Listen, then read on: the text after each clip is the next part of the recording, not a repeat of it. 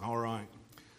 Well, since we have finished up the miracles of Christ, I've been praying about where to begin preaching and studying and going through on Sunday mornings uh, since we finished up the miracles just before the holidays.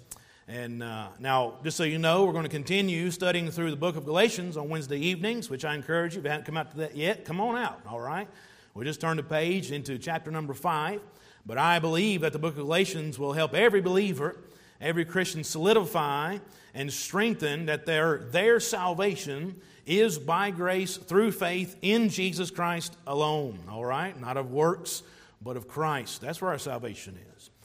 And we'll continue that on Wednesdays. On Sunday evenings, we're going to continue for next Sunday evening or two. We'll continue on this series of study. We began looking at things that don't make sense, different phrases, uh, different texts, different verses from Scripture. As you read them and look at them, you're like, you know, I just don't quite understand that. Such as, pray for those that persecute you and revile you. You know, that don't exactly, in our human understanding, make sense, does it not? It doesn't for me. We'll continue a few of those. And after we finish that up on Sunday evenings, I'm already looking ahead at what to do. And I'm praying about this, going through it, but praying about this of learning these spiritual gifts. And you're like, spiritual gifts? You mean like speaking in tongues and, you know, healing people and stuff like that? No, okay? That is not what I'm talking about. But rather, the spiritual gifts that God gives every individual believer that's found in Romans chapter 12, such as these a gift of service, a gift of teaching, gift of uh, exhortation, a gift of giving, gift of mercy, and some others. Uh, those kind of gifts. We'll, we'll do a short dive into those very soon. And it's my prayer as we do, listen, as we do a dive into those, my prayer is that God will highlight in your life one or more that's more evident in your life, uh, your gift. Uh, God will show you what He has given you as a gift uh, of, of the Spirit and you'll find out what your gift is and use that gift. Now, not for yourself. God does not give us spiritual gifts to use selfishly, okay? Rather, God gives every believer a gift to use in the context of the church. And as we use the gift that God has given us, there's no telling how we as a body of believers can grow together. Because use these gifts to exhort one another, uh, admonish one another, to help one another, and to move forward. Again, I'm using that, that phrase, that term, moving forward and growing together. So that'll be another study we look at on Sunday evenings. But as I'm considering the Galatians we were going through and the miracles of Christ found in the gospel records we have gone through, and then looking at the potential of going through the spiritual gifts that God has given us, all of that is in the New Testament. And so my mind began to go to the Old Testament and praying, God, where would you have us? Where would you have us to go? Where would you have us to study? And uh, as I'm doing that, I believe God has directed us to go into the little book of Jonah, all right? And so we're going to find our place in, in the book of Jonah. Uh, this morning. Now, it's a smaller book, so it won't take us nearly a year to go through like it did the miracles, and all God's people said. Why'd you say that? But anyway, so for the next several Sunday mornings, we will look at this little book together. So go ahead and find it. Find Jonah, Exodus, Leviticus, Jonah, Matthew, Revelation, all right? But Jonah is found right in between Obadiah and Micah. And you said, what? Obadiah who? right. Well, find Daniel and keep turning right. You'll find it, okay? But we'll be in this little book together for next few, several Sunday, Sunday mornings. But we'll, as you're turning there, let me ask you a question. What comes to mind when you hear the book of Jonah? When a preacher says, turn to the book of Jonah, what comes to mind? If I had to guess, you already said it. the, the great fish, or Jonah and, and, and the whale, which I believe it was a whale because, well, that's what Jesus said in Matthew chapter 12. It was a whale. But that's exactly where most of our minds would go to when we think of Jonah because that's what we're familiar with. We're familiar with the story of Jonah and the whale. But understand something. Listen, though as amazing that story is, miraculous as it really is, Understand, there is way more in this little four chapter book of the Bible than just that story. But because of that story and many others found in Jonah, understand this little book has become a book of uh, that really has been scrutinized by many people because of this event, because of the whale, because of other events. It's been scrutinized, but mainly because of this book of the Bible. Understand, or, or that, that story in this book of the Bible. Understand it has been ridiculed and scoffed and even denied by the haters of God and the critics of the Bible. They get hung up on this event. They get hung up on it and completely deny the, this little book completely because of that. I find it interesting that so many people get hung up on the miraculous things of Scripture, things they can't explain in their own vernacular. But listen, this story, as well as many others in this book and in the Bible, are 100% accurate, 100% true. I believe it wholeheartedly. But don't take my word for it. I, am, I find in the New Testament that there's another man greater than all of us that gave validity and credibility to this event in the book of Jonah. Matthew chapter 12, verse 39 through 41. If you want to, you can put that in the margin of your Bible. It's a reference to what Jesus said about Jonah, all right? But he answered and said unto them, An evil and adulterous generation seeketh after a sign, and there shall no sign be given it, but the sign of the prophet Jonas. For as Jonas was three days and three nights in the whale's belly, so shall the Son of Man be three days and three nights in the heart of the earth. The men of Nineveh shall rise in judgment with this generation and shall condemn it, because they repented at the preaching of Jonas. And behold, a greater than Jonas is here. So listen, if Jesus gives credibility and validity to this story of Jonah and Noel, understand it shouldn't matter what any other man says about that story. I don't care how many degrees are behind his name. He is not smarter and greater and wiser than our Savior, Jesus Christ. Therefore, I want to declare to you this morning this story 100% true, 100% accurate. It is no fairy tale. It is no Mother Goose rhyme. No, it is the true living word of our great God. You can trust this word. So, as we come to the book of Jonah, please know it's more to it than just the story of Jonah and, and the whale, as amazing as that really is.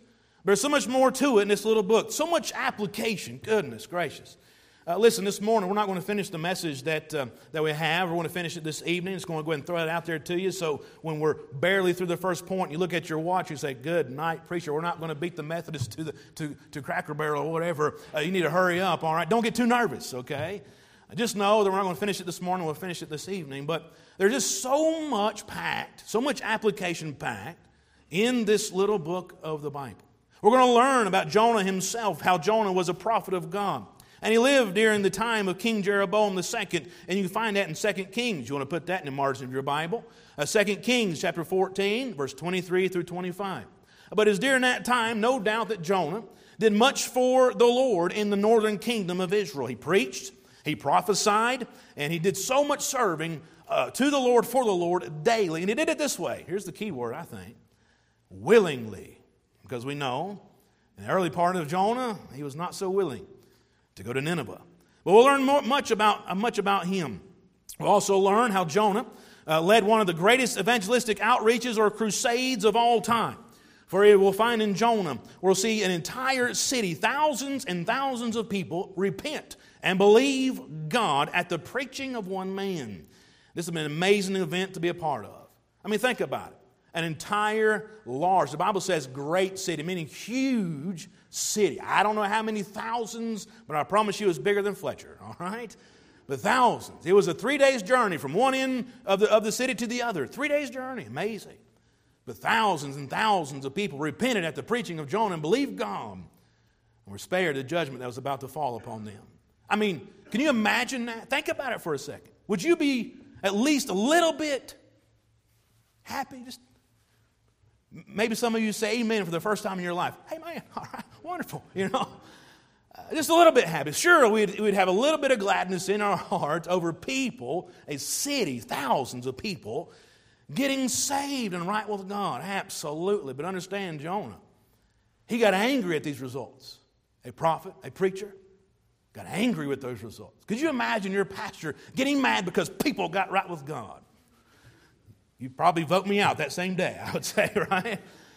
Uh, that'd, be, that'd be awful. But listen, that's what happened in Jonah. He got mad at those, those results. Also, we'll consider Jonah, we'll consider Nineveh. Nineveh being a great, huge city, one of the largest at the time, probably. Uh, very well could have been the capital of the Assyrian Empire at the time. And for you that love geography, who here, you, you, you love geography? You just love it. Two, one, three. All right. Four. All four of you uh, that love geography, it may be of some interest uh, to you to know that uh, the Assyrian Empire, especially Nineveh, would have been in the area of modern day Iraq. But we'll learn something about Nineveh. It was a very wealthy city, sitting right in the midst of a major trade route to the north, south, east, and west. Everything came through Nineveh. They're also very, uh, very wealthy, not with just material things, but in their military, a great military. Conquered much of the land and much people. But in their dealings with people and in their dealings with conquering land, they're a very brutal and wicked people. As the Lord said, they're great wickedness. We'll learn something about that. But the greatest thing that we will learn as we study the book of Jonah together is not about the great prophet Jonah himself.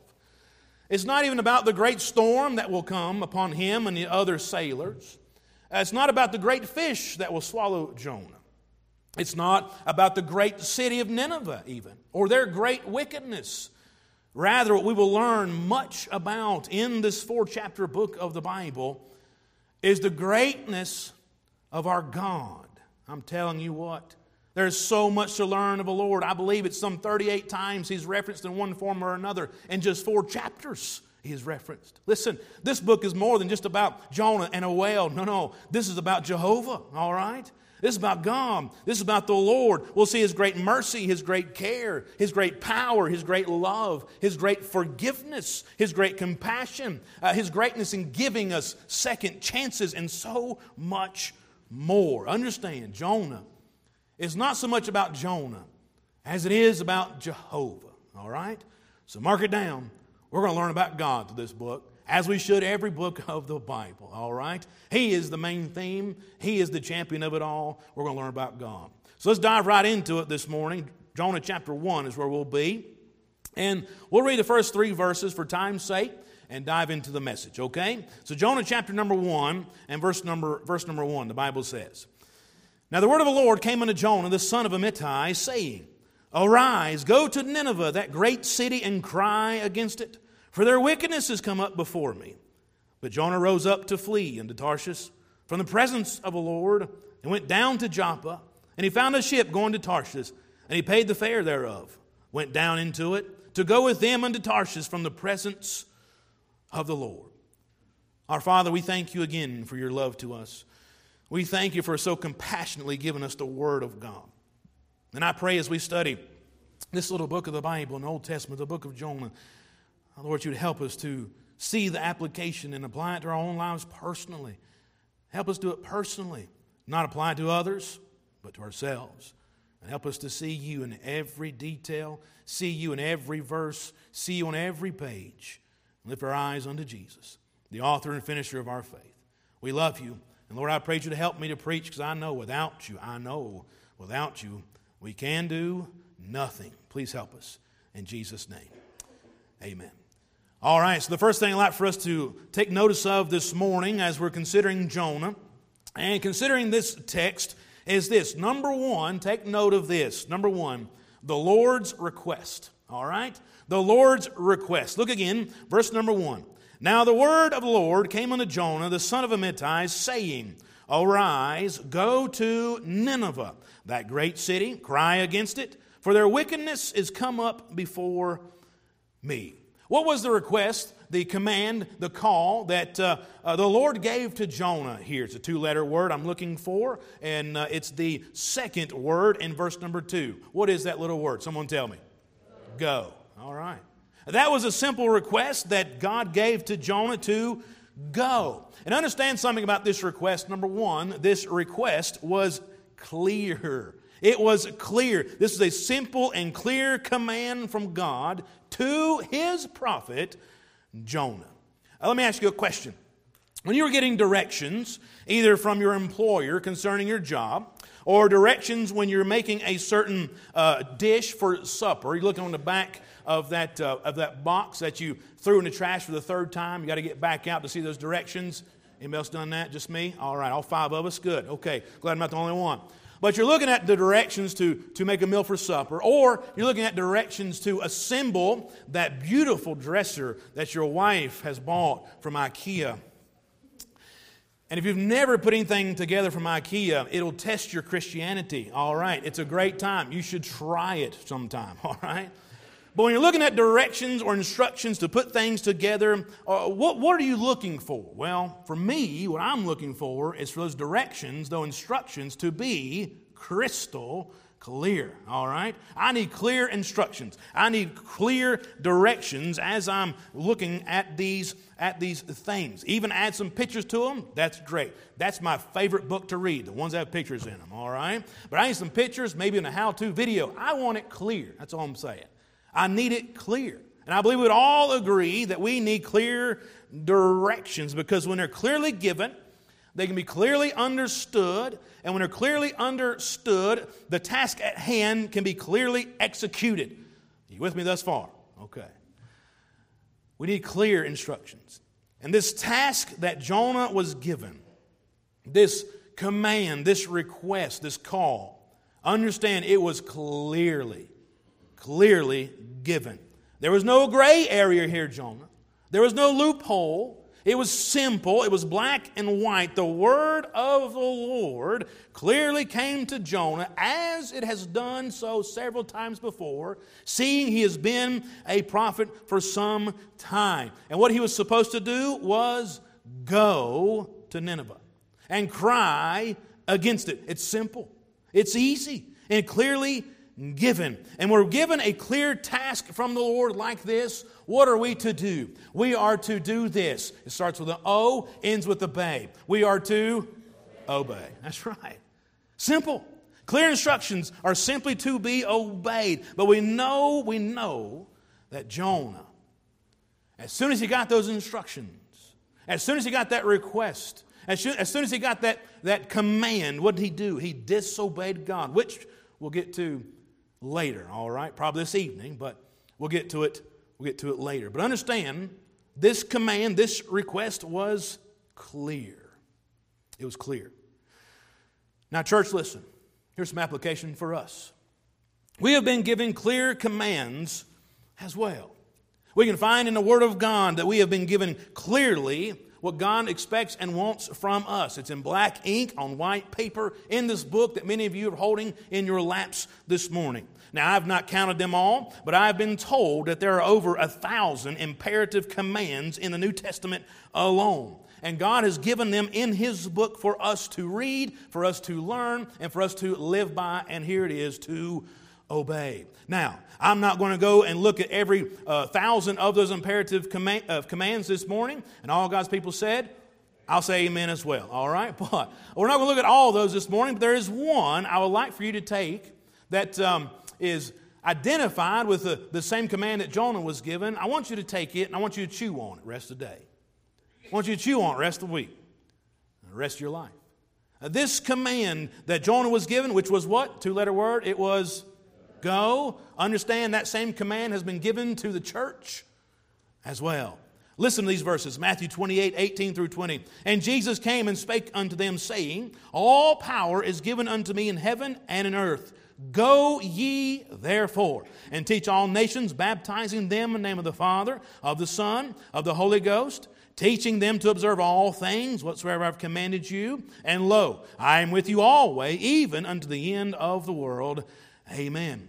In Mark chapter 16, verse 15, and he said unto them, Go ye into all the world and preach the gospel to every creature. Again, in Acts chapter 1, verse number 8, which was the very last thing that Jesus told his disciples just before he ascended back to heaven, he said this But ye shall receive power after the, that the Holy Ghost has come upon you, and ye shall be witnesses unto me both in Jerusalem, in all Judea, in Samaria, and unto the uttermost part of the earth. Understand, this is a very clear commission that God has given to his church. And it's simply this to go. Just as he told Jonah to go, he is telling us today to go as well. But let me ask you quickly Are you obeying this call? Are you obeying this command? Are you obeying this request from God of going? Are you going with the gospel? Are you giving the gospel? Are you telling others about Jesus Christ? Maybe some of you say this morning, Preacher, I'm not very good at that. I'm not very good at telling others about Jesus. I'm not very good at explaining the gospel. I'm afraid I may mess it up. I'm afraid I may uh, stumble over, over my words and make a, make a mess of it. So ah, I just don't. I'm afraid to. Well, I get it. I get it. I do. I understand that completely. I sometimes fear as well that I may mess up when I'm talking to somebody about the Lord. I may mess up about explaining the gospel. I, am afraid sometimes I get like that too. And, and, and I, I get tongue tied and, I, and I, feel, I feel like I ramble. And you say, Yeah, you're doing that now. Well, don't tell me, okay? But anyway. But uh, sometimes I get tongue tied. You've heard it here from the pulpit, have you not? And you laugh at me, and we laugh together, and then I go home and cry later. But sometimes, you're doing it again. No, but, uh, but sometimes I get tongue tied, all right? I get that. I do. I understand completely. But understand something.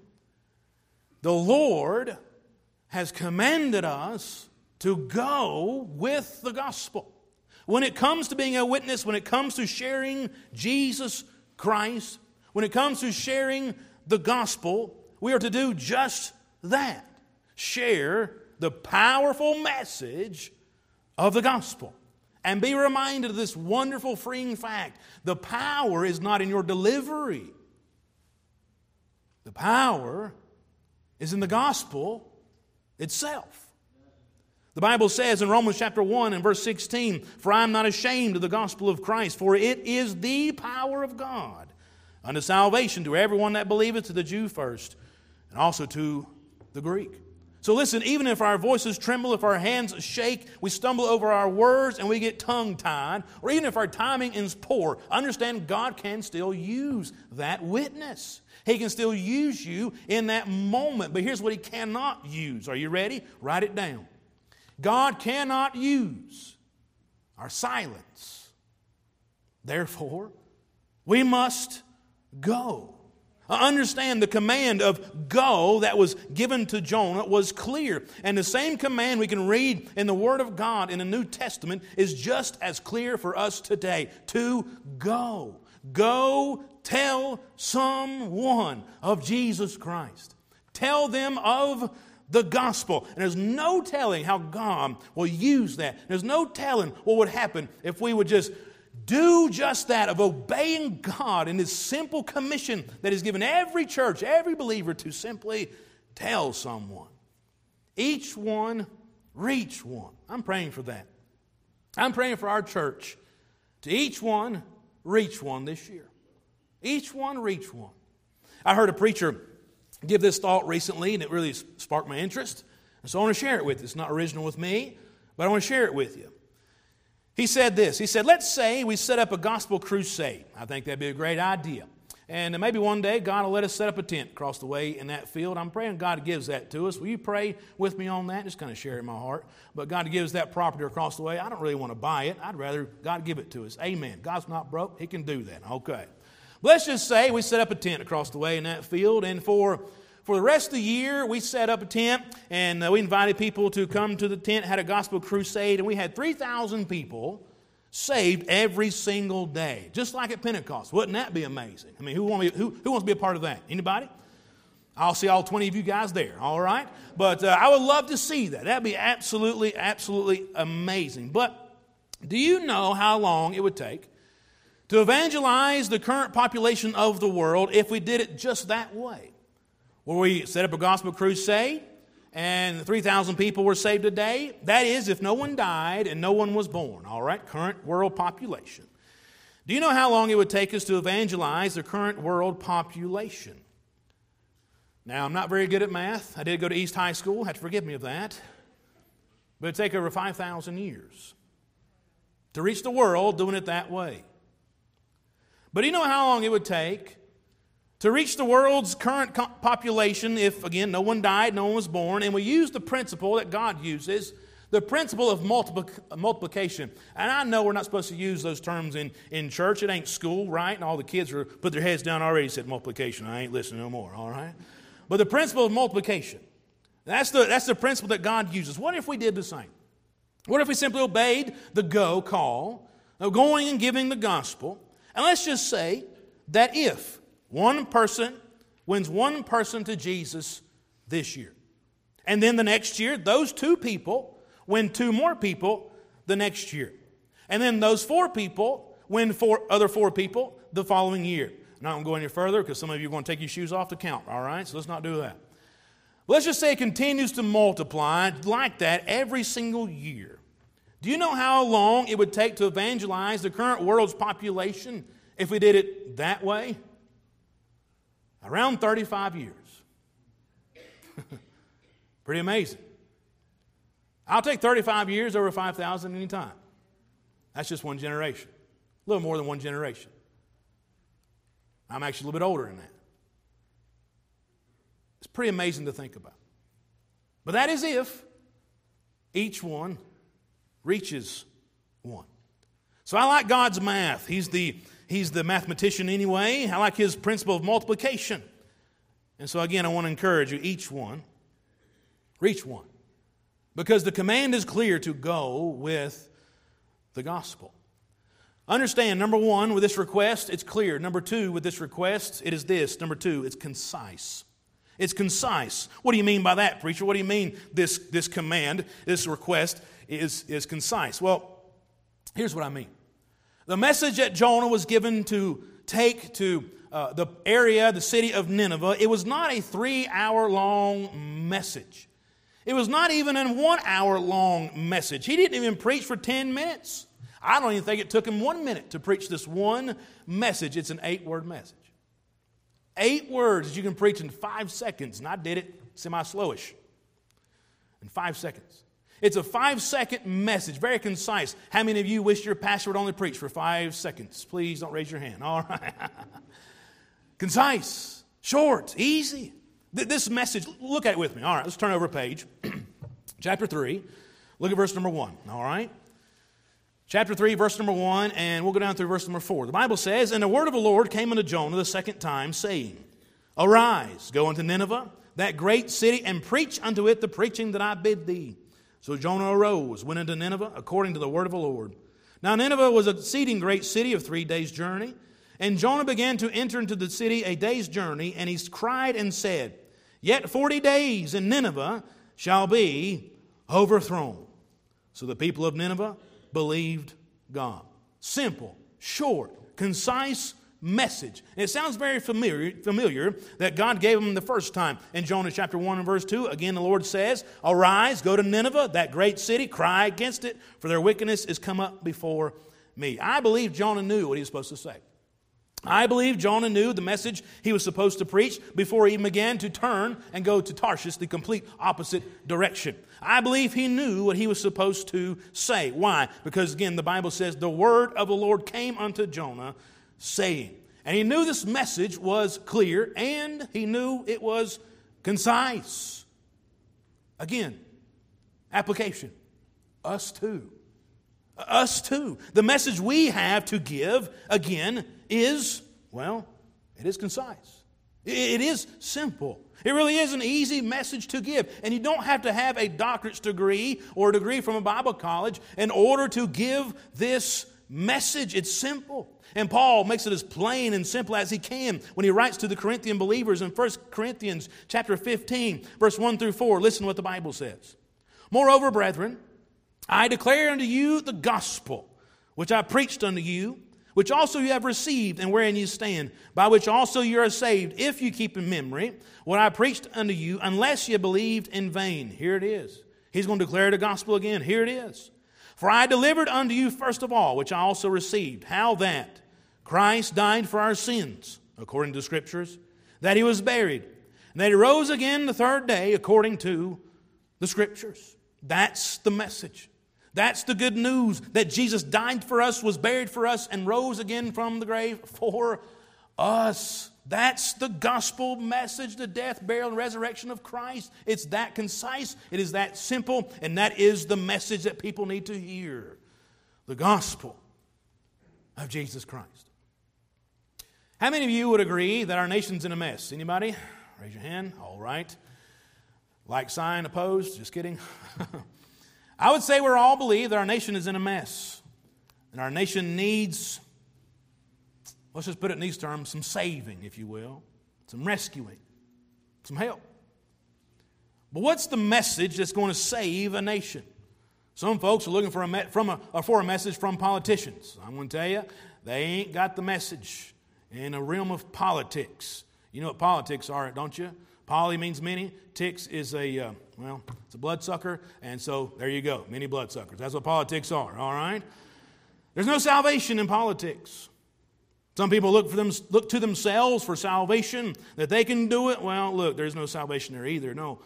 Salvation is of the Lord. And Jonah made that very clear. He knew that as well in Jonah chapter 2, verse 8 and 9. They that observe lying vanities forsake their own mercy. But I will sacrifice unto thee with the voice of thanksgiving. I will pay that I have vowed. Here's what he said Salvation is of the Lord. And Jonah preached that concise message that salvation was of the Lord to an entire nation. And guess what happened in that entire nation?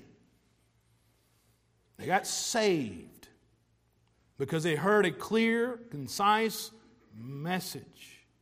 Were there other variables that were working out in the life and city of Nineveh? Yes, there were. We'll look at some of those. But all the prophet had to do, all that the servant of God had to do, all that this man had to do was to give a clear, concise message. And this entire nation was saved. So, again, I want to reiterate this morning each one, reach one.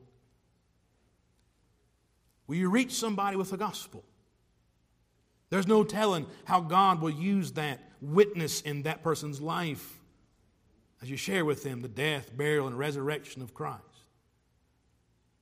You know how you start with that? You can start by praying. Many of you, no doubt, God has brought to your, your mind, your heart, a name or a face that God wants you to reach and give the gospel to. Give them that word. Give them the gospel. Give them the message because they need to hear it. They need to hear it from you. They say, No, no, they hear it from you. You're the pastor, they need to hear from you. Well, I'll be happy to tell them, but more times than not, it's better received from you. Each one reach one as we go with the gospel. That's the request, that's the command that God gave to Jonah. It was clear, it was concise, but he disobeyed. And it cost him a little bit. But I want to encourage all of us this morning don't disobey this simple, clear command that God has given to every believer, to the church, of going with the gospel. And that's not just for preachers and, and missionaries and evangelists. No, no, no. That's for every born again believer to go. Someone challenge you. Go with the gospel. Take these gospel tracts, hand them out. Tell someone about Jesus, and each one, reach one. Let's simply obey this clear command from Scripture of go. Look at it with me again. Jonah chapter 1, verse number 1. Now the word of the Lord came unto Jonah, the son of Amittai, saying, Arise Go to Nineveh, that great city, cry against it, for their wickedness has come up before me. Simple question, simple uh,